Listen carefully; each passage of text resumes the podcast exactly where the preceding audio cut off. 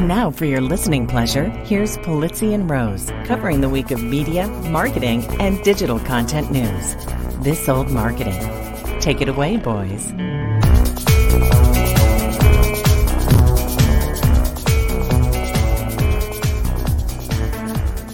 Well, hello, my friends. Welcome to This Old Marketing, proudly brought to you by the HubSpot Podcast Network, the audio destination for business professionals.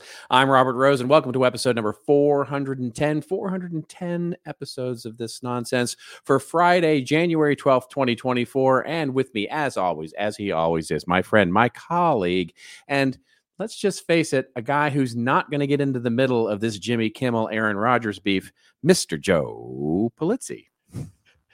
Isn't that the strangest thing? It's good comedy. It's good comedy. That's for sure. I mean, there's a meme going around of Pat McAfee's face as Aaron Rodgers is going off on that. And it's just, you could just see the discomfort in his eyes. Just like, oh my God. Yeah. I can see my career flashing before my eyes. Yeah. As a sports broadcaster and podcaster, that's the last thing you want to do is have your guest take it off the rails into some political mess. By the way, for people that don't know, Pat McAfee's show is on ESPN. Yeah. Regularly has Jets quarterback Aaron Rodgers on the show. That was just weird for you to hear. Just by the way, that was just weird to hear.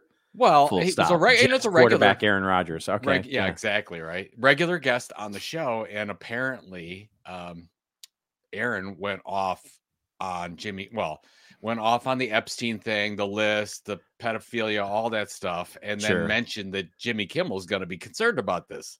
Well, Jimmy Kimmel did not sit back and just take this. He did not. And he said, "You've got no proof on this." And then it went back and forth. And then ESPN got involved. A number of people, I think, really concerned about Aaron Rodgers, putting his conspiracy theories on ESPN's network. Yeah. And I think as of we're recording this right now, McAfee has said that Aaron is not coming back to the show anytime soon. It's a little bit of a misnomer, right? Because the show is done. The show is done for the season. He's done with his season, right. So he's not coming in for his regular. Right. He won't be on next week, folks. We won't be here either, but he won't be on next week. No, we're going to talk about this later in the episode, but it's really interesting how powerful and influential these content creators are. And actually the decision that ESPN made back when they made all these cutbacks on their regular talent and then pulled a professional podcaster in that already had a show into the ESPN lineup of shows. And it's become very popular. So here it's also a caution. And yes, we'll get to it. We have a whole chunky piece for this coming up, but it's also a commentary on influencers, because let's not forget that Pat McAfee, nobody knew who the hell he was, and he had pretty powerful. No, hold on. No. What I'm saying is that nobody knew who he was. He sort of came out of nowhere with his YouTube show and his podcast.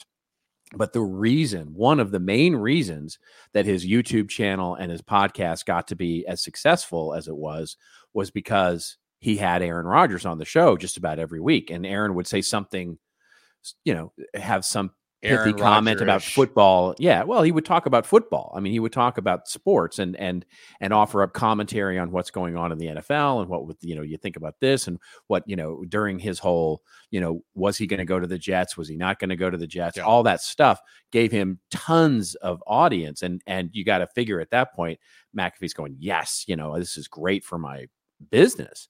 But then your main sort of regular guest star basically turns out to be, a little cuckoo for Cocoa Puffs.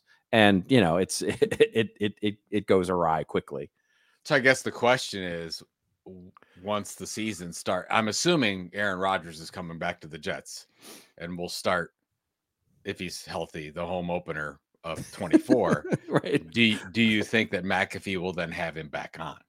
I think probably by that time the answer is yes. Yeah, that would be my guess, is that they'll at least test it to see if people remember, because people, he was Aaron Rodgers was in the news It was about this time last year for his, was it last year or the year before?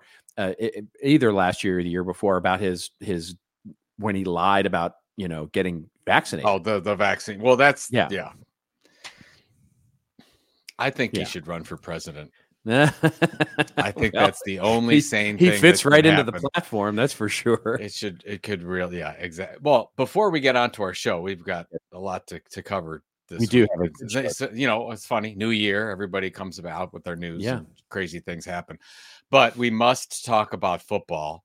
So for those for a moment. For those of our listeners that don't like when we talk about the NFL, you can forward ahead 5 minutes. Yeah. Because we're talking about this, because this is something that hasn't happened in a long, long time, where the Cowboys and the Browns are both in the playoffs. That's right. It's a big deal. Now you have a home matchup because that's correct. Philadelphia just disintegrated in front of our eyes. I don't know what's happened to Philadelphia. They have just imploded. I mean, I'm not going to lie. It's been kind of fun to watch, but yeah.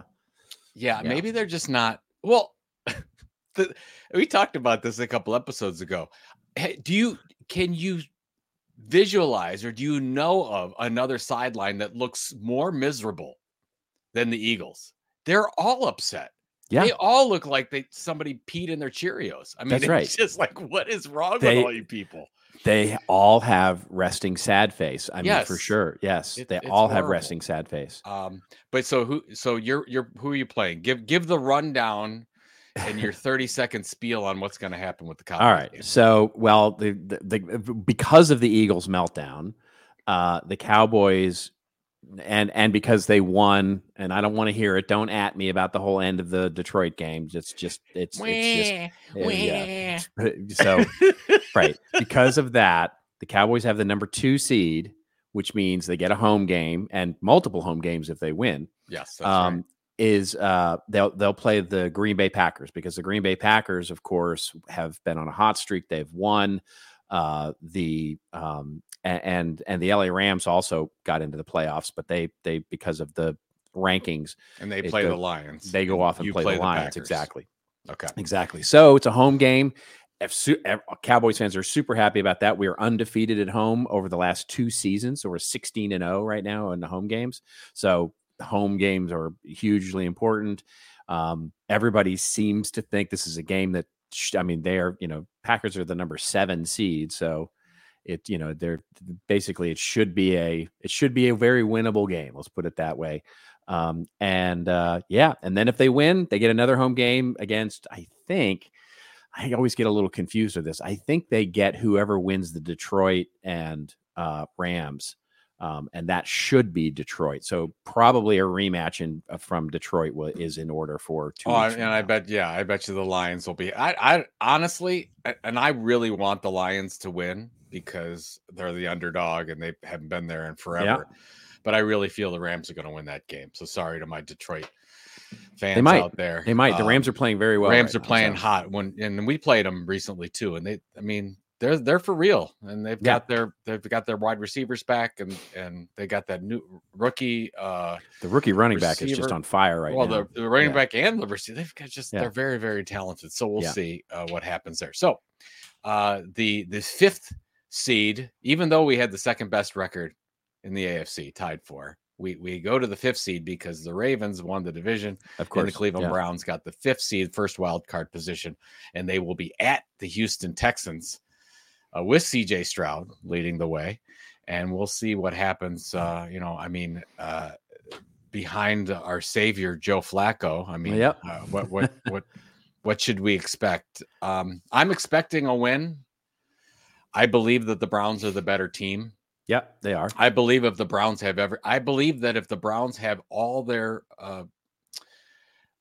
they're healthy. If they're healthy and they're all working well as a team, I think they can beat anybody in the league right now. But the Browns may be Browns, and we'll see what happens. So fingers crossed. And unfortunately, I'm going to have to root for the Steelers to beat the Bills. Because we want, if they're not going to, but it would be fun. It'll be fun. It would be great because there's I would love to see a home game. Yeah. But I don't want to get there because all I want to do is win this game in Houston, the first game up, Houston Saturday, 4:30 p.m. Eastern time. There you go. So we'll see. I'm gonna say it's gonna close. I'm gonna say Browns 34, Texans 28. Okay, is what I'm feeling. All right. I would love to say it'd be like 41-2, but that never happens with the Browns. It's always close. Yeah. Yeah. That's it. Yeah. I mean, I'm sure you're thinking 49ers Cowboys for the NFC Championship game. You know, I'm actually hoping it's not, but yes, I would like to see the 49ers get eliminated before then. And because of the seeding and the way things work, that's really the only time we would face them is if both of us got to NFC Championship game. So I would love to see one of the teams along the way take out the 49ers, but they're just a great team. They're just a great team. If they don't have any, if they didn't have that deficiencies, a-hole Kittle on the team, I would like them a lot more. Tell us how you really feel. Yeah. Well, the good news is Kittle doesn't like the Cowboys either. No, he does not. That is clear. That is clear. He has a T-shirt and everything. So no, the last thing I'll say about it. Did you see the weather in Kansas City for the Kansas City Miami game? They said there's a chance it's going to be the coldest game ever played in Kansas City. Oh my god, it's got to be really cold. There you go. So good luck to those people going to that game. Yeah, yeah, Brody might be going. I have to imagine all those guys are going. Big Chiefs fan. Yeah. So, anyways. So that's it. All right. Yeah, let's get to a show. Here. We went to exactly 5 minutes there. So to talk about the NFL. So those of you who fast forward, welcome back. And you other listeners, we've got a great and wonderful show for you, chock full of news here. We will talk a little bit about CES, and because CES has been going on all week, and we're going to talk a little bit about AI and influencers and media, which is kind of a new thing for CES. And we're going to pair that with a really interesting story on how creators and the business model is changing here in 2024. And basically, does the creator need the business or does the business need the creator? And we'll talk a little bit more about what that means. Then we will talk about Netflix and Amazon and all of the streaming networks that seem to be in cost-cutting mode. Just like at the early part of last year, we saw all the tech companies starting to cut costs. Well, we're starting to see a similar trend now with all the streaming platforms, which should surprise exactly no one. Then, if we have time, we will talk about CNBC and how they're starting to offer online education. Yeah, that's a news channel offering online education. We'll get to a question. One of our friends and family of the show has asked us a question that we'll take from the audience. And, of course, then we'll get to our rants and raves where I will have some commentary about the deprecation of the third-party cookie from Google, and surprise. I mean, you shouldn't be surprised that I'm talking about that. And then Joe will talk about a new women's-only sports bar, and perhaps rant a little bit about the article itself that sort of mentions this thing. So a fun show full of media. Great show. We're done with football. 2024 show. Yeah, exactly. It should be great way to... All right, let's get to our first story and jump right in. And it comes to us courtesy of Digiday. And basically, we've got two stories, as I mentioned, to pair here. The first one is about Digiday, and its CES 24 kicks off with a rapidly expanding impact of AI, media, and the marketing front. And basically the article, as it opens up, it says it will surprise no one attending the 2024 Consumer Electronics Show. By the way, the Consumer Electronics Show is just huge this year. It's always big, but it's just absolutely huge. Is it bigger than, is it hitting records here? Like how big are we? I have not heard any attendance records, but I do know that it is really big. I want to check on that. I want to see if it's back to like 2019. Yeah. Numbers or something. Okay, go ahead. Anyways, it opens up and says AI will be stealing the spotlight this week. But interestingly, a number of the AI providers are not there. Namely, Microsoft isn't there. They're just doing a little microsite, and basically a number of the other major AI players aren't there. But there are some there, including Amazon, etc. And it says, while CES 2024 will have dozens of sessions related to AI, there are also plenty of AI talks about marketing, social media, entertainment, and media. media, of course. And then basically the ubiquity of AI is talked about a little bit, but then they get into the idea of marketing and media being there. And Omnicom is actually highlighting influencers and creators as its CES focus. And that's a fascinating new idea here, where Omnicom is coming in and talking about the world of content creators, coming in and talking about influencers. And they're basically launching this big study that they did at the end of last year to talk about the idea of how it's connecting its agency and its services into the influencer and content creator marketplace. So we'll pair that, and then I'm going to get Joe's take on all of this. We're going to pair that with another story that comes out of one of our favorite newsletters, which is a media operator. And the newsletter itself starts off with basically a question of what's next for the messenger. And it talks about the messenger being out of time and nearly out of money and all of that. But then it gets into a really interesting discussion, which pairs well with this CES thing, which talks about the creators and carrying key person risks. And as the newsletter says, there's a good story in Semaphore about the struggles of a media company Will Smith and Jada Pinkett Smith own, Westbrook has been having since the slap, which I love the fact that he capitalized that. That's, of course, the Oscars slap about almost exactly a year ago. And basically, they say that it's struggling. The show is struggling, and they acknowledge that. And some of that has to do with that. Is it the people that people are coming to see, or is it the show or the business or the media company that people are coming to see? And as he says here in his newsletter, the argument has always been that people like people. And so the creator economy has the belief that an audience would feel a much tighter connection to said creator, thus making it a stronger business. And yet a creator is a key person. In other words, there's massive key person risk where one or few people possess all the knowledge or skills with a creator business. So basically, and he uses himself as an example, he says, if I leave a media operator, the business is dead. So the problem is basically that the key person in a content creator kind of business weakens the company, because there is all the risk is basically borne by your one key asset, which of course is the person.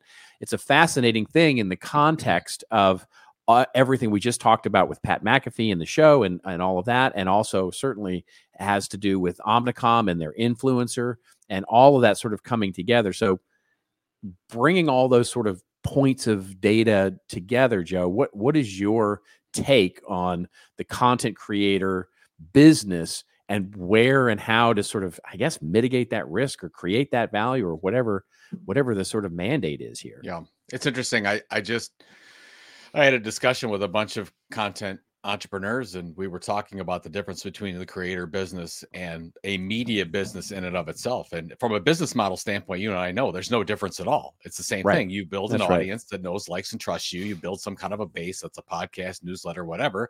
And then you drive revenue mostly through media type revenue channels, like sponsorship or events or subscriptions or whatever. So that's what a media business does. And we'll talk more about that later. The difference is that a media company has multiple voices. That's really it. So if you look at risk and you just have one creator, and whether or not that creator believes they're a media company or not, if you're just one creator, you're probably not a media business. Right. Because you don't have an asset outside yourself. And you and I know this really well. I mean, when we were, when I said, hey, I want to sell Content Marketing Institute, we talked about is Joe too much part of the business, and will somebody want to purchase CMI because it might be the Joe show? Well, lucky it wasn't. And CMI's just done just fine without me. And that's how you build an asset. You bring in other voices. Like you had a very strong voice on the podcast with your regular columns in CMI. We had a number of wonderful editors and guest contributors, and it all worked together as sort of a community of creators, if you will.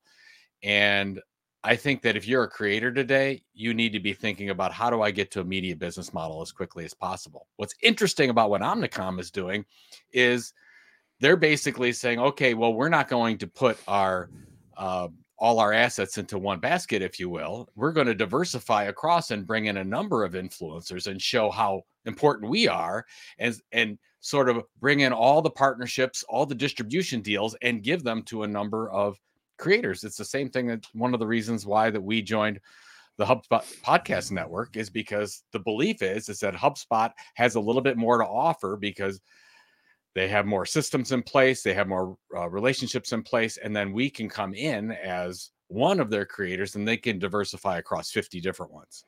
So it's just interesting the way that this goes. And of course, the Smith, Jada and Will Smith company, if you will, media company, most of those deals have Will Smith in the background as sort of a key player. Sure. So of course, streaming got hit, as the article talks about, streaming got hit across the board and their revenues got hit across the board because of that, but also because of the fact that that creator, Will Smith in this case, is connected with every piece of asset in that media company. So you're really not diversifying. So yeah. I think if you're creating a media company today, you have to be really serious about, okay, are we tied to any one creator? And back to your point about Pat McAfee. Now, It's super interesting to me. You know, the article talks about Tucker Carlson's having some problems in building an audience outside of Fox. Well, look at the two models. Pat McAfee built an audience first outside of a major news network and then comes into ESPN and grows significantly because of it. Tucker Carlson had a big audience because of Fox, gets off of Fox, has trouble building his own audience because his audience is back watching Fox on television and not like going to new channels where Tucker is producing his content. So it's really interesting. And so I can see a media company being built from a number of influencers and creators that have first built their own audiences and then come together to build something great. But if you are a traditional media person and then you're saying, oh, I'm going to come off of that media site, I'm going to come off of that distribution and build my own network, that's a very difficult thing to do. Yeah. Well, and you said it well, right?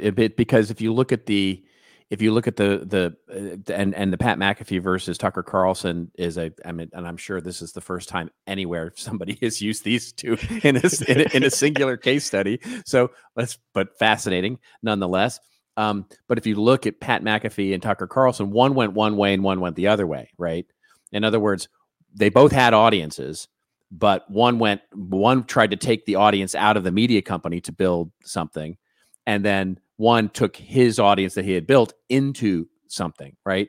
And so one is much easier than the other. In other words, it is much easier for a Pat McAfee to take an audience and make it part of a larger group, a larger network, if you will, of other content creators than it is for a content creator to move out of an independent a network and become independent and start to build a media company, right? So one way is easy, and neither is easy, but one is easier than the other.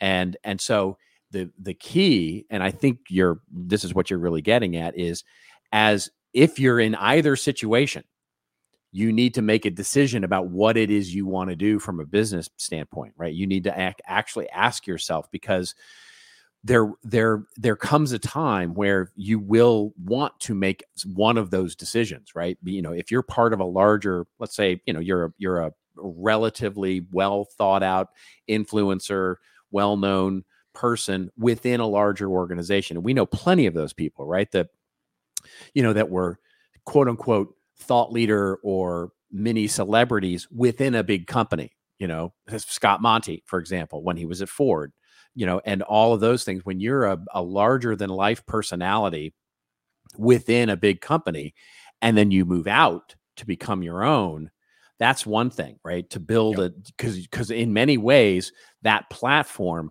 you will take some audience with you, but the major goal then becomes to, how do you start rallying people around becoming your audience, not the audience of the network that you were part of, and your audience. And that's the problem that Tucker faces right now, is that what he's realizing, and I think what, you know, I don't know if he's realizing it or not, but what you can observe is that it's hard that those Fox audience members are loyal to Fox, not necessarily Tucker.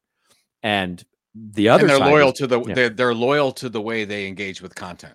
I think it's a bigger thing. They're not going to change their habits. Much better. That said that much better. And so, but the other way, then you look at Pat McAfee, who built a very loyal audience to him, his brand, his show, and basically, created YouTube, created a podcast, did all the things, pulling it into a network basically gives the network the opportunity to then, integrate that audience into the broader audience. And that is also a challenge because we've seen that fail too. And a great case study of that is Casey Neistat, right? Who had this amazingly huge audience and still does, I would suspect, as an independent, but you bring him into CNN and he becomes part of CNN and it didn't work at all. And that's it's just a really interesting dynamic and one to think about as you're building your business. Well, and I think that CNN tried to change some of the things that Casey was doing, and that was the downfall. Yeah, exactly. I think if Casey was allowed to be Casey, yes. Not that I know the particulars of that deal, I think it would have been more successful. And that's, by the way, I think why Pat McAfee has been so successful with ESPN, because he basically kept being Pat McAfee. That's right. And I think what's really interesting about what ESPN did there is they got rid of a lot of their high-priced talent, and they said, okay, well, let's go find – they didn't have to spend a lot of money to get – Pat McAfee wanted the distribution. Right. It's like, great, we'll take Pat McAfee. We don't have to pay some of these people millions of dollars a year, bring them in, and we've just saved a ton of money, and we've added a whole new audience chunk. I mean, the media companies of tomorrow are just a collection of creator influencers. That's right. That's right. And it's why Joe Rogan, basically why Joe Rogan worked, right? Because Spotify let Joe be Joe, right?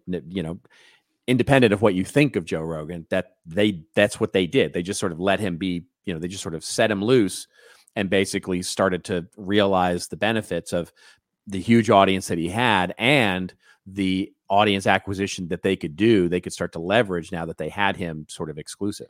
Exactly. So yeah, it's just interesting to see. But the only thing that I have to correct you on is that you said it's easier for somebody like Pat McAfee. I mean, that the model creating an audience from basically nothing is really, really hard. No. I don't mean it's easy. No. I don't mean it's easier to create an audience. Once you're there, you have the audience. And my point is that it's easier to make one transition than the other. Yes. In other words, if you have an audience, it's much easier to make the transition into a network, as long as the network allows you to be you and allows the brand to be the brand and basically integrates you in the right way. It's much harder, I would argue, to make the transition from you're a Tucker Carlson and you're part of a network and you're trying to break out on your own because just to your point, you have to start all over again, basically. Yeah. I think the one thing, the marketing angle with this thing that I wanted to get your take on is I don't think enough. You have a lot of brands out there that are spending money on content marketing initiatives and they're building up their internal influencers, but I don't think that they're seeing the opportunities with traditional media to say, oh, okay, let's say you're Autodesk and you've got an amazing influencer there that's got a great podcast and doing really well. Well, wouldn't that be an opportunity to look at some of the engineering publications out there and raise that up a level and get them involved as not just the Autodesk spokesperson, but somebody that can speak for the entire industry as part of a media channel? That hasn't been done before in most cases because people think it's a slant, but you have more and more like real media representatives that are talking about both sides and they're not just pitching product anymore. I think it's been really, you've seen that, right? They're in the B2B world, you've seen that. So Salesforce is a great example of that. LinkedIn also did it in many ways. So Salesforce is one I know a little better where they built a network of, let's call them celebrity sort of thought leaders, right? Yeah. And I think their titles were like evangelist or, that sort of thing. And they became sort of the evangelist of whatever the point of view of the company was. And I think that's part of the problem is that there wasn't really a clarity in terms of that story, what the story was going to be, what the brand was going to be, and how they were going to approach it. It was all a bit fuzzy. And so, but that's the idea that they tried, right? And there was a number of them. Brian Solis was one for a while. Matthew Sweezy was one for a while. And so the idea was they would write books. They would write articles for Harvard Business Review. They would speak at conferences. They would be, you know, they would write for other publications, and they would talk about the things that the business wanted to talk about, but not necessarily, you know, in a salesy or marketing way. They would just become, they would become the, you know, the sort of celebrities, if you will, of that business, and of that approach. And I think it's worked with very mixed results for most companies. I would agree with you. It's been, most of the cases, it's not succeeded because I think most brands take a short-term perspective. Agreed. And they don't commit to it. Matthew Sweezy is a really good example of that. I thought Salesforce had something down with that. Matthew was really a wonderful thought leader in the Web3 space. And then all of a sudden Salesforce said, we're going to go a different direction. That's right. Screw the years that we put into that one. Yes. Even though they had the book and the speaking and everything was working great. Now, Matthew's doing fine without Salesforce, but of course, they all are. They're all doing fine. Yeah. Yeah. Because they're great content creators. Yeah. And it comes back to the same thing. You have most of these companies, publicly traded companies, they're only looking 9 to 12 months out, if they're looking outside the quarter. And they're not saying, hey, let's invest in this program for 3 to 5 years. Right. They're not doing that. They won't do that.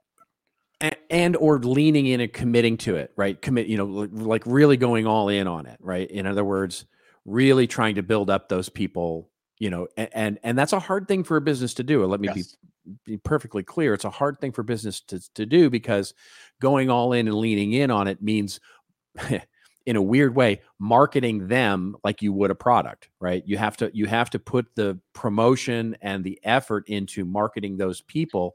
And as we've talked about, that is a real risk because, again, you have the Aaron Rodgers effect, right? What happens if those people go suddenly off the rails and, start doing, and a lot of those companies just don't have that appetite for risk to sink that much investment into people that they ultimately don't control.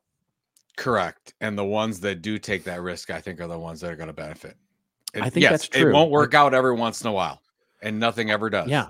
But I think those, especially those B2B companies out there that say, hey, we're going to look at some of these internal creators and put marketing behind them.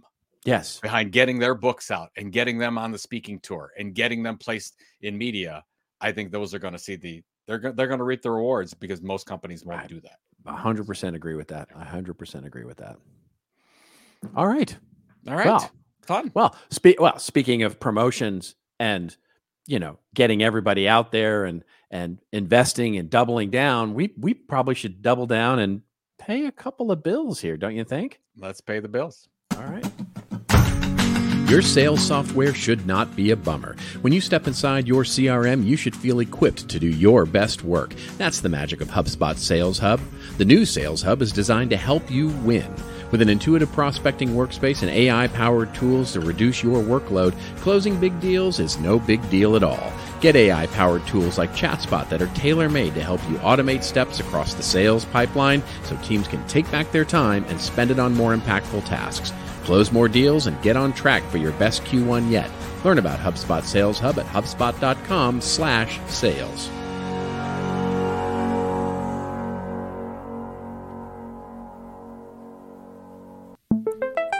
Want a great new podcast for 2024? Well, try Truth, Lies, and Workplace Culture, brought to you by the HubSpot Podcast Network, the audio destination for business professionals.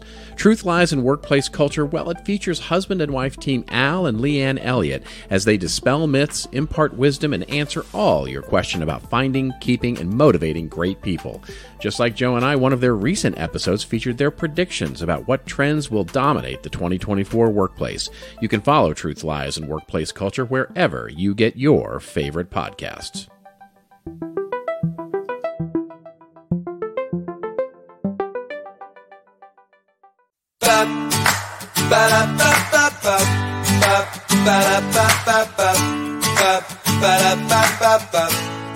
Let me tell you about StreamYard. Yeah, StreamYard. It's the easiest way to create content, and it's right in your browser.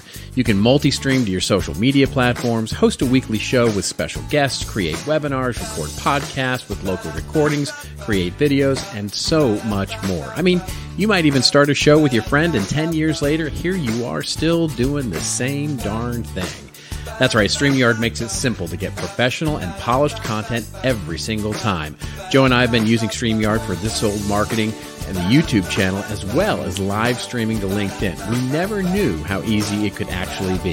Just go to StreamYard.com/thetilt and receive a lifetime, that's right, a lifetime discount.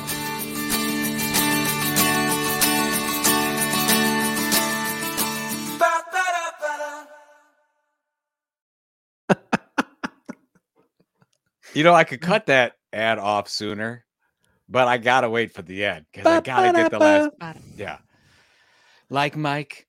If I got to be like Mike. Isn't that? That's what I think of at the end. I always think of it's a Nike commercial. Yeah. Something like that. Yeah. It's an earworm. It gets into your head for sure. It's just such a fun. And not to, talk up StreamYard anymore, but I mean, we're having some. I mean, our YouTube channel, I feel like it's really starting to move. It's cooking a little bit. Yeah. It's cooking. We're starting to cook.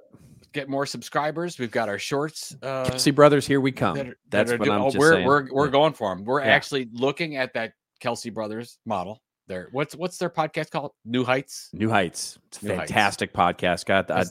The funny thing is that, so I have not to get into football again.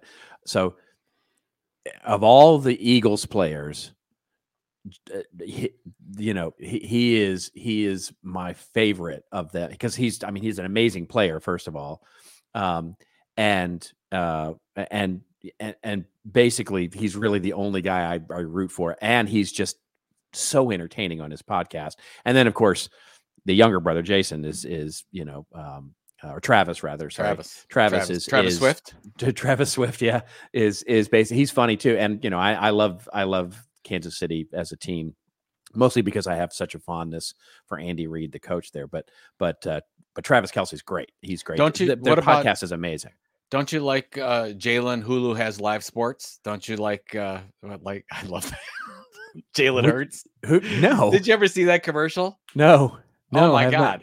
So it's whatever, but Jalen Hurts is the quarterback for. Of course, they take the back of his jersey and they pull it off, and it's Hulu has live sports, and they say, okay, you gotta see it, because it's hard to describe. But he did a whole commercial. Baker Mayfield started it, and then Jalen Hurts took it over.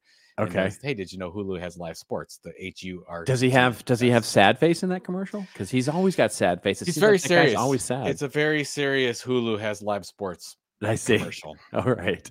So, anyways, we'll see for that. But yeah, there you go. All right. What's next? There you have it. All right. Yeah, let's talk about streaming media, shall we? And a couple of stories that we'll pair together here. The first one on Netflix. This comes to us courtesy of Bloomberg.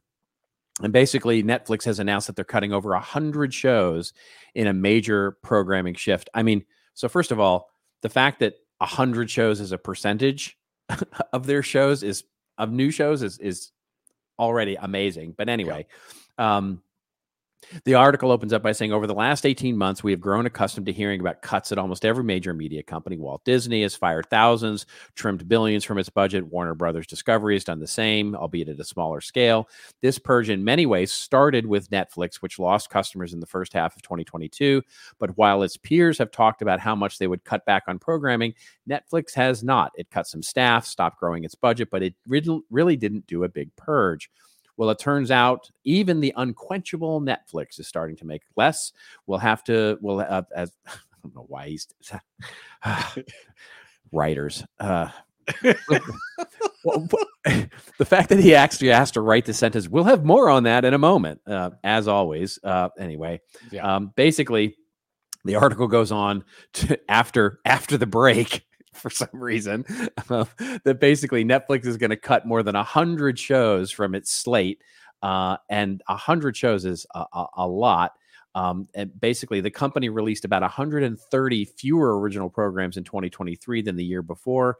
It's a dip of 16%. So after increasing the number of new original programs for the last decade, output fell in every quarter last year. Netflix released fewer movies, TV shows, documentaries, and stand-up specials in the final 3 months of 2023. And they're going to continue to do this, basically said. There's one obvious reason for this decline. While the company has said the strikes by writers and actors didn't impact its slate much, output fell off a bit more than the second half than the first. 60 fewer series in the second half of last year, et cetera, et cetera. And basically they go on, the article goes on to talk about how this is literally, you know, you could, this should surprise no one because it has been expected for some time.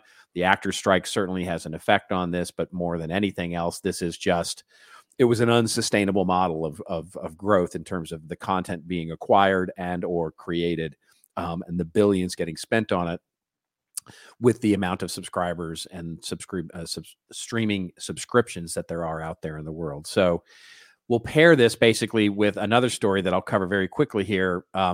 Fascinatingly enough, again, with the news, I'm going to read from a Wall Street Journal, and Joe is going to show. I'm showing a Business Insider because I have access to Business Insider, and I don't have access and I have access to Wall Street Journal, and I refuse to get a subscription to Business Insider because I think they're hacks. But that's praise for gated content. There we go. Thank you, media companies.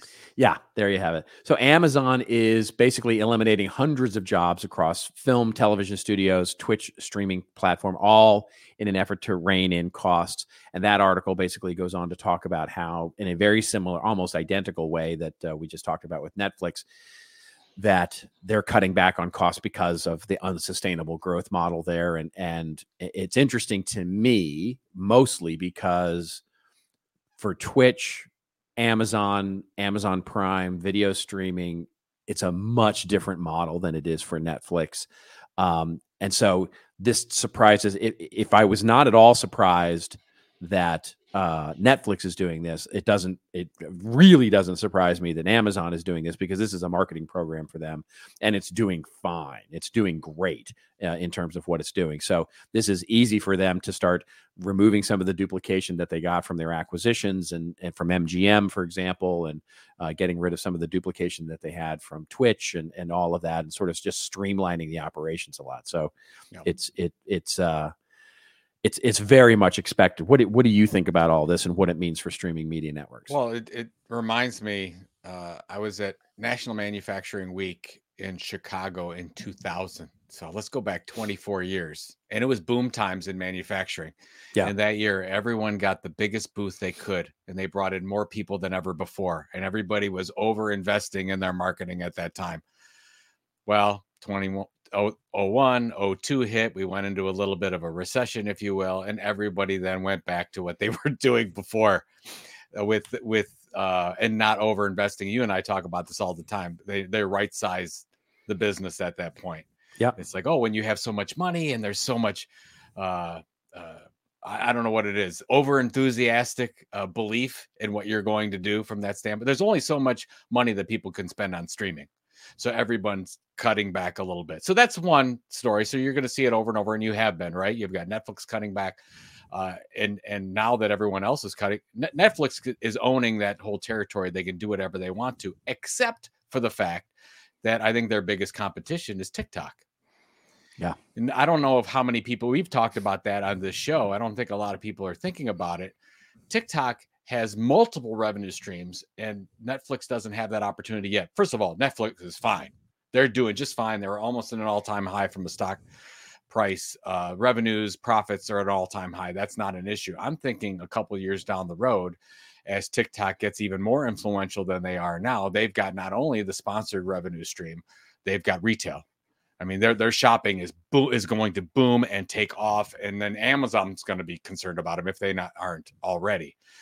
So I think Netflix has to move around some of these assets to figure out how in the long term they're going to have to deal with surging TikTok. And I don't know what they're going to do. So that's kind of a separate issue. But it's amazing to me that you've got, you know, who's not mentioned? Apple TV Plus. They barely generate any content on that at all, and they're still getting people to sign up for it. I mean, if you look at their shows, they rarely have a new show. That's right. I mean, it's like once every couple weeks if they have a new show. While you have Netflix has 5 new shows a day, and they're bringing in all sorts of new content. So it's just interesting. Well, and again, this gets to why it's so surprising. It's not so surprising for Netflix, but even more not so for Amazon, because Apple's the same way, right? If for Apple TV is literally content that feeds hardware sales. So in many ways, you can say it's slightly different. It's not really a marketing play for getting people to sign up, but it is getting people to stay loyal to Apple hardware, right? And so that you know, it's very much like the App Store for them. You know, it's all about content that is only available through Apple hardware, and so that's their goal there, is to create that relationship with that audience that is stronger than just a hardware purchase. And so it makes no sense for them to try and compete against the Netflixes of the world, because A, they just won't compete there, and they don't have to. They're not built to do that. They don't have to do that. It doesn't have to be, you know, it can be a smaller success for them. And so as long as they sort of stick to their Apple brand and put in, you know, critically acclaimed and, you know, sort of stick to their content guns there, it becomes a very clear strategy for them. And I think for the others, you know, the Disneys, the, you know, I think Disney is actually in the most interesting position here, right? Because they have some big decisions to make this year in terms of what's going to happen, right? You know, the stock is low, I think all-time low as we talk about this. And if they don't start doing something, right, and making things happen, and it's woefully undervalued, I would say. Yeah. Your predictions of acquisition, certainly not by Apple, but your predictions of acquisition are almost certainly going to come true at some point, because they have to do something this year or you know, and so it'll be very interesting to see if they acquire or whether they add or whether they try and be more competitive. You know, it's going to be very interesting to watch Disney over the next. Well, we've been talking about this for a couple of years. I believe that this is the year that Disney gets sold. Yeah, it may be it up that way. Their stock is set up for a way that they can be easily purchased. It's not like New York Times or anything like that, where there's all kinds of complex rules on who owns the company or who owns the company. That's right. So I think Warner Discovery, by the way. Same with Warner Discovery. Exactly. But I think what's interesting is everything you said, I agree with, except when you look at what happened on with Amazon Prime Video watching, what they have found over and over again is the more people that watch stuff on Prime, they're better shoppers. They're more loyal shoppers. They twice yield as much. They spend they twice yield, exactly. As much. And Apple doesn't have to go there yet, but they will. And they'll realize that the more people that they can get watching their stuff streaming, they become a better customer of theirs. Apple, I mean, they have the best yields. They're a luxury brand, best yields in the business. Yeah. But it's not always going to be that way. And I think that they're going to have to take the next step to say, okay, how do we create a better moat around what we're doing? And I think that's where Disney comes in. I absolutely think that Apple is looking at Disney right now and saying, we have an opportunity at a severely discounted price to buy maybe the best IP in the world. Yeah. And a streaming platform that's already good to go. Yeah. And there's a great overlap between Disney and Apple customers already. So I think that if they look at that and they're serious about it, they already can afford it. They have the money to do it. It'll get approval by Disney if Apple comes to the table. And I think in 24, late 24 is when you're going to see Apple finally consummate that marriage that was meant to be from the very beginning. There we go. There we are. All right. I didn't even expect to say that. It just naturally came up in conversation. Of course. Well, you can't help yourself. That's the problem, is you literally because can't it's a no-brainer. It's an absolute no-brainer. It's not going to happen. It's just not going to happen. Why is Apple not creating more? They all the stuff that we're talking. They know what's going on at Amazon. They know the people that watch that streaming stuff that they become. I don't think. Look, why doesn't Apple do more of that? Because I don't think Apple wants to be in the theme park business. Apple does not want to be in the theme park business. It does not. It clearly doesn't want to be in the experience business, right? It just clearly doesn't. Oh yeah, because if they did, when you go to Apple headquarters, they'd have some kind of an experience besides which is another prediction you made. That yes, exactly. But so. What I would say is there's a play here for Apple to come in and take the streaming business and leave the parks for somebody else. I don't think so. And no, Iger has been coming in to make a clear separation on those businesses.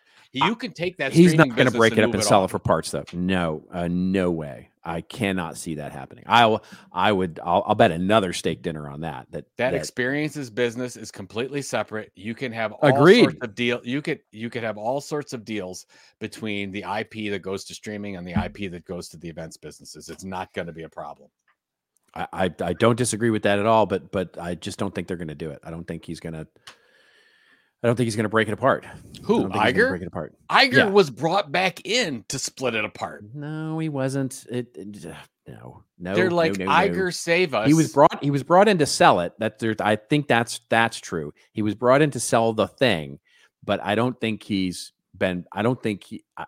I just don't see that happening. I don't see that happening with the legacy of Disney, of them breaking apart the Disney experience of the parks with the IP of the content. It's just those two things are too intricately locked. Nobody in the going to Disney World is going to know a difference. That doesn't matter at all. It does matter, because if different companies own it, then it becomes a very tenuous relationship.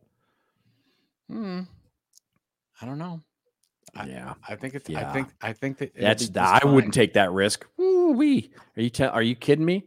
I buy the parks and without the IP to back it up. And basically then somebody else is going to own the IP for the content that I'm leveraging.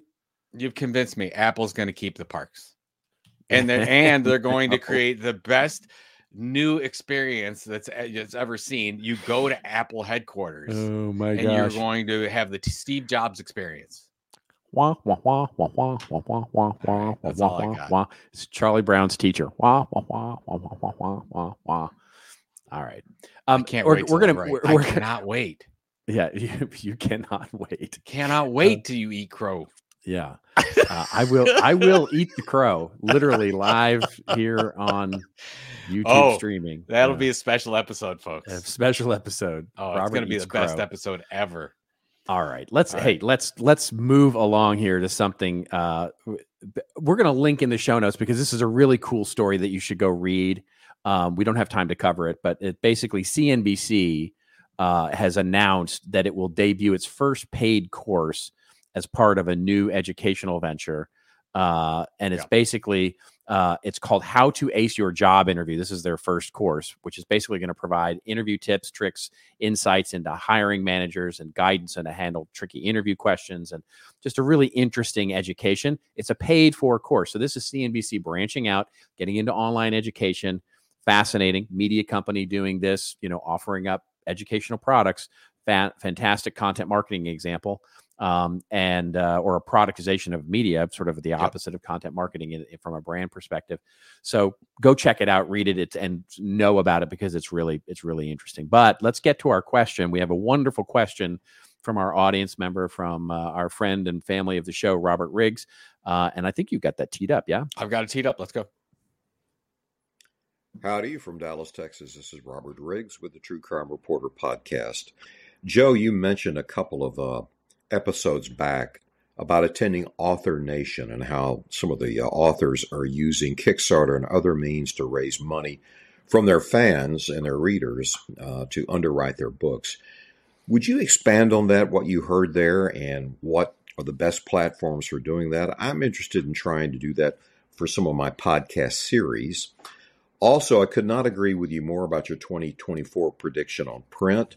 I did an experiment in 2023 where I gave away a true crime column twice monthly to a very popular weekly paper here in Dallas. Because I'm giving it away, they included a QR code to go straight to the subscription page of my podcast. It is work. So 2024, I'm expanding this. I'm working on deals with other papers around the country, as well as magazines and some regional websites. And I would think for your listeners that are in online marketing, certainly some of these business journals would really welcome free content, because they just can't afford it. They need it. I look forward to your responses. Happy New Year. Any chance we can get him? You're right. I mean, it's like any chance you get him on the show. Well, it's like if one of us, for some reason, can't do the show one time, I think we should just have Robert Riggs. Come on. Yeah. Right. Yeah. Maybe you do have the Robert show. Robert or he just takes my place, right? I mean, because he would it would be easy for you to remember the name at that point. Yeah, of course, with my memory issues. Yeah, you're absolutely right. Robert, first of all, thank you for the question. Yes, I went to Author Nation a month plus ago, if you will. And by the way, the Author Nation is the new name. It was called 20 Books. I think it's 20 Books. Yeah. So anyways, they changed their name to Author Nation. The point is, I sat through dozens of sessions. And what's amazing with all these authors, and most of them are fiction authors, they were all talking about direct sales of some kind. And when I say direct sales, it wasn't just selling their book directly on their own website. It was doing something like you're talking about with Kickstarter, which I'll get to in a second, or putting their own membership sites together, anywhere that they can have a direct connection with their reader. And not that, I mean, there were 30, 40 people from Amazon there. It's not that they were being, there were still sessions on how to get found in Amazon.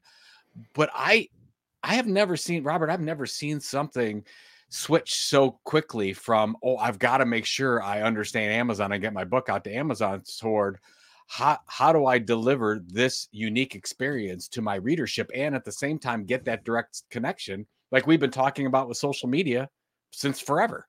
So it's interesting that that move has been made. And Kickstarter is a great place. I actually had had this keyed up. I wanted to see if I can bring this up, so I'll show it here. If you're on the YouTube channel at This Old Marketing, check this out. So this is Brian Kofsky, one of our, is it Brian? I want to make sure I get this right. Yeah, Brian Kofsky shared this with me, Robert, and I had not seen this example, but this is Brandon Sanderson, who's a fiction writer, and he launched this Kickstarter program, and he launched it last year for his 2023 books, and he put together a whole series of things that would happen in 2023 if you signed up and supported. I think he had a goal of like a couple 100,000, and which is significant, right, to get a number of followers to sign up. He ended up having 185,000 backers pledge $41 million to his Kickstarter page. And by the way, this is very elaborate. You know, you get, you know, you can get, just, there's packages from just getting the ebook all the way to, you know, $500, where you're getting all the formats, where you're getting special print productions and all that. I mean, it's substantial, and probably at this point would cost him $1 million to put together. But, you know, there's $40 million left over, really significant. And it doesn't have to be just books, right? Robert Riggs, you mentioned podcast. You can do this for getting a podcast off the ground, for any kind of new project, you know, whether it's one of your true crime shows that you're trying to get off the ground, where you can go and target your current audience with an offer and get them closer to some kind of experience that you can offer that you're not offering to other people, and giving them limited access to something. This is really something else. There's a lot of other things out there than Kickstarter. I'm familiar with Kickstarter. I know some of the folks over there. I really trust what they're doing. I really like their focus on the publishing market in and of itself. So I think that's interesting. So I would recommend Kickstarter from that standpoint. And then, yeah, so it's just this focus on direct. And it's not that you ignore Amazon or B&L, Barnes & Noble, or anything else with your books, if you will, from that standpoint. It's that's not where you're targeting your current fans. You don't want to send your current fans and followers off to another platform to buy your stuff, where you don't get the direct connection, you don't get the data, and you don't get half the revenue. You want to keep that revenue for yourself. So a lot of people are doing that through direct sales like Kickstarter, or selling from their website. The other thing I would mention, what was the other question on print? Really brilliant. And a lot of, and when I talk about print, for the most part, especially coming from the brand magazine side, I often talk about launching your own magazine, which of course I think is an opportunity, but I think what you're talking about, I think, is even better. And it's a little more feasible for a lot of thought leaders out there. Is there media relevant to what you're doing right now in your market of somehow? They're all having trouble with their business models. We've talked about it many times on this show.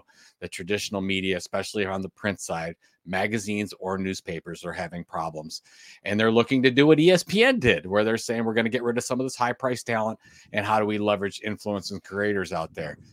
So I think that there is an opportunity, like with what you said, to go after some of these print magazines. When I was getting started, I had deals with 2 or 3 magazines where I would write a monthly column on content marketing. And that was a way for me to get out in front of new audiences. And it was sort of a barter share, and it worked really well. So I would look at those opportunities right now. And I think there's probably more of those right now than I've ever been before, because of the fact that those media companies do need content and they don't want to pay money for it. They can't pay money for it with the business model. I don't know if you have a take on that, Robert.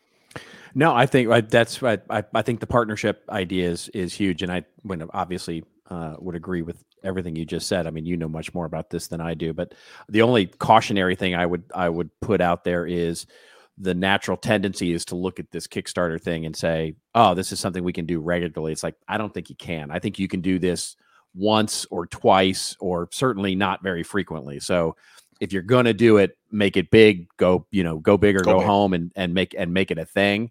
And don't think about this as like, a way to pay the monthly bills kind of thing. Well, yeah. I talked with the Kickstarter. I had a call with them a couple months ago just because I was fascinated by what some of these authors and content creators are doing. And they were saying that it's project based.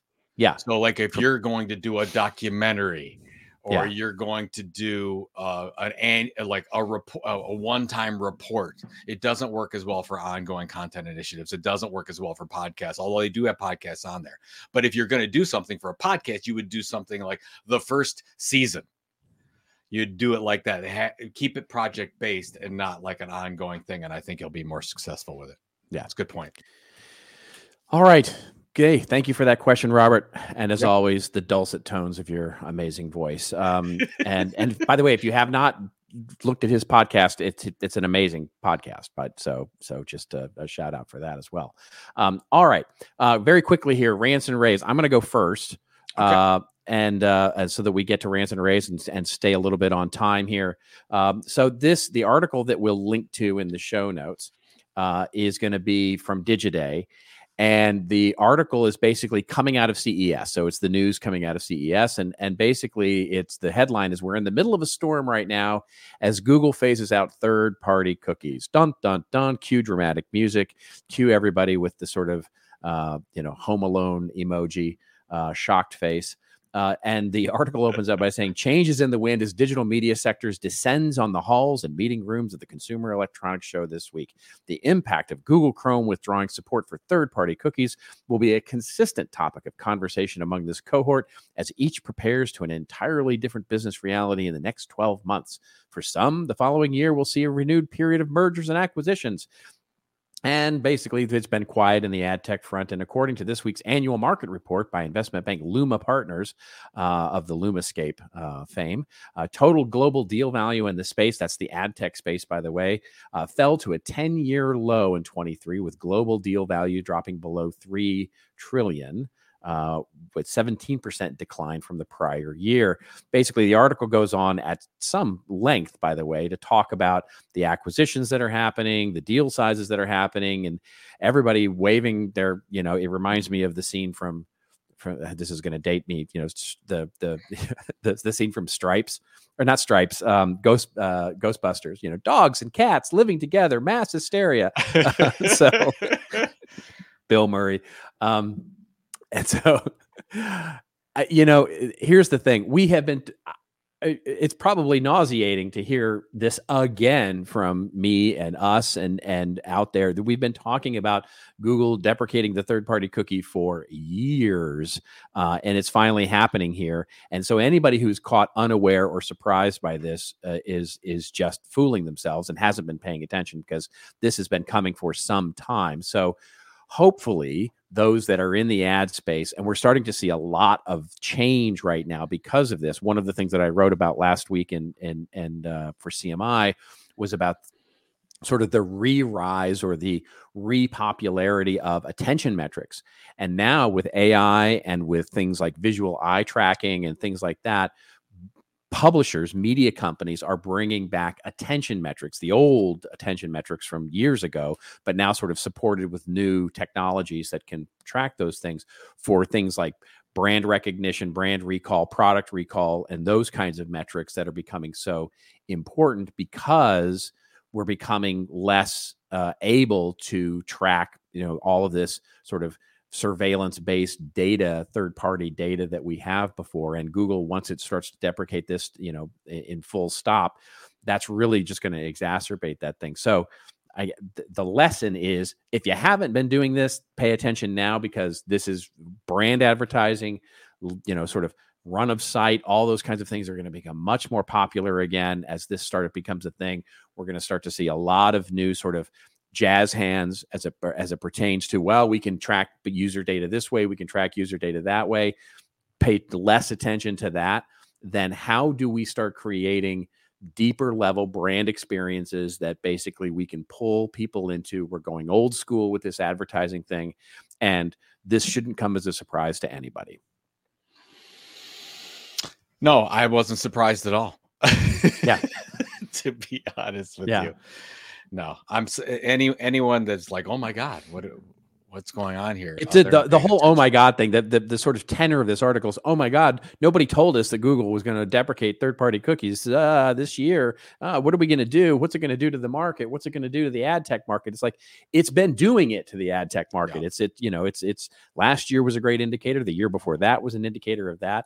And it's just sort of like it reminds me so much of the record companies when they just sort of refused the idea of digital music and how it would change their industry. And they just sort of kept, saying, not on my watch. I'm not going to deal with this. I'm not going to deal with this. I'm not going to deal with this. And then all of a sudden they had to deal with it. And so it's on us. It's coming. Yep. It's here. All right. I love it. Okay. Here's my little, put this article up here. This is from CNBC. And the title is 43-year-old used her life savings to open a bar that only plays women's sports. First of all, I love this idea. Been extremely successful. And here's my rant with the article. So the sports bar is called the Sports Bra, which I think is just cute. Fantastic. It's cute. No, it's cute. But listen to this part of the article. Here's my rant. The writer says, business has been good despite the niche business model and record inflation. But the whole despite the niche business model, that's why it's successful, because it focused on a particular audience wanting a particular thing instead of focusing on everyone. Right. And it made me think of the whole idea of, let me get rid of this one so we can chat about it. But it's the whole idea, and many people have said it, but I'm thinking of when Ann Hanley said, if your content is for everybody, it's for nobody. Right. It's the same type of thing. And I don't think a lot of people realize this. And this woman did a great job in launching this sports bar that only plays women's sports and caters to a very particular part of the market and can serve that market better than anyone else because nobody else is there. And right. It's funny. I have you seen the movie Elvis, the most recent one? No, I didn't. So, I've seen the trailers for it, but I never watched Hanks it. In it. It doesn't matter. Yeah. At the end of it, they show some clips from Elvis Presley's life. And President John F. Kennedy at the time, when Elvis passed away, said that Elvis was more unique than anyone else. And that's why he made this impact. You couldn't get Elvis just anywhere. He was unique in and of himself. And I thought about that over and over again. And I think that's what we as content creators, as content marketers need to focus on. We really do need to be different, and we have to rise above all the content clutter by focusing on a different audience with a different content niche that doesn't get caught in the clutter that's out there right now. And I love this example for that nature. And that's where the writer gets it wrong, because if you just said 43-year-old launches a bar, that's the story, right? Nobody's going to cover that. The story is because she is doing something different that's not being done. And I think we all have that opportunity. And I think we just need to think. I mean, the biggest issue that you and I run into when we talk and we consult with people on their content initiatives, and we look at it and we say, well, how is this any different than the 50 other people in your industry and what they're doing in content? It's not. Right. So just stop it. Just stop it. So anyways. Yeah. Congratulations to her. Name's Jenny Nagai. I think it's Nagian or Nagayan. So she created the Dream Bar and did it in 22 and already doing more than $1 million. So congratulations to her for thinking a little bit differently. Yeah, it's a cool idea. It's a very cool idea, and it brings it highlights so many things, and it is a cool, it's a cool niche. It's really a cool way to do it. That's why ESPN, the Ocho, would be successful too. Yeah, right. We need to have more of that. Yeah, that's right. Like, that's right. Like I don't know, water polo playing squirrels or something like that. I would love to see that. There you go. Who wouldn't? You could do a ChatGPT image of that for sure. water polo. That will be my. Actually, I think that what I'm figuring out, I'm trying to figure this algorithm with our titles, and the weirder the titles, the better they do. Yeah. So I think if our title was water polo playing squirrels, it might work. Maybe. Would you be okay with that? I'm just going to do that and see what happens. Yeah. Just see what happens. Water polo playing squirrels, right? It's going to be everybody will be listening to the entire episode till they get to the where does this come in? 1 hour and 9 minute mark. It's going to be good. Yeah, and that's a really that's the best use for Dolly. That's right. For AI creation is to give them something weird like that. I'm sure the squirrel will have like 17 fingers, but other than that, I have been getting so into that, by the way. I have been getting so into that. Every time somebody posts an AI picture, I ask for all the, I want all the story. My first comment is always to get the stories behind the story. You know, why does the person in the back left have three legs? What is that, a raccoon on the wall? Is that so weird? Why is that book glued to her hand like a surgically, you know, it's like it's why are they all zombies? You know, what happened to their why is their face melting? For our Happy New Year podcast, I did, you know, the one that we did with had the little baby on the front. The little baby had in one of the pictures had six toes. Yeah. And I'm like, I mean, not that it's not possible to have six toes, but why is it always an extra digit? That's right. It's amazing. And by the way, here's my favorite. You do just ask ChatGPT or Dolly for a group of young business professionals, and then insert doing something, editing a document, working on a whiteboard, you know, eating in a cafe. I guarantee you, all the men have beards. Every single man has a beard. Yeah, all the men have beards. And the first one you're going to get, by the way, are all white guys. And then if you go, can you make the group of people more diverse? Then you get like, you know, crazy diversity, right? But it's fascinating to me. This whole AI art generation thing is just, it's fascinating to me. I mean, it definitely has a look to it. You know, it's easy to spot. We'll be looking back. It's like, hey, Sonny, remember when our AI art used to have six toes? Those were the good old days. Those were the good old days when Baby New Year had six toes. And we had water polo playing squirrels. Remember that squirrel? I loved him. That little squirrel thing. Let's get the hell out of here. Dingy the squirrel. Okay, I'm done. Oh gosh. Thank you very much, everybody, for listening to the show this week. We will be, of course, back next week with a wonderful new episode. And until we see you next week, just remember, everybody, it's your story to tell. Tell it well. We'll see you next week on This Old Marketing.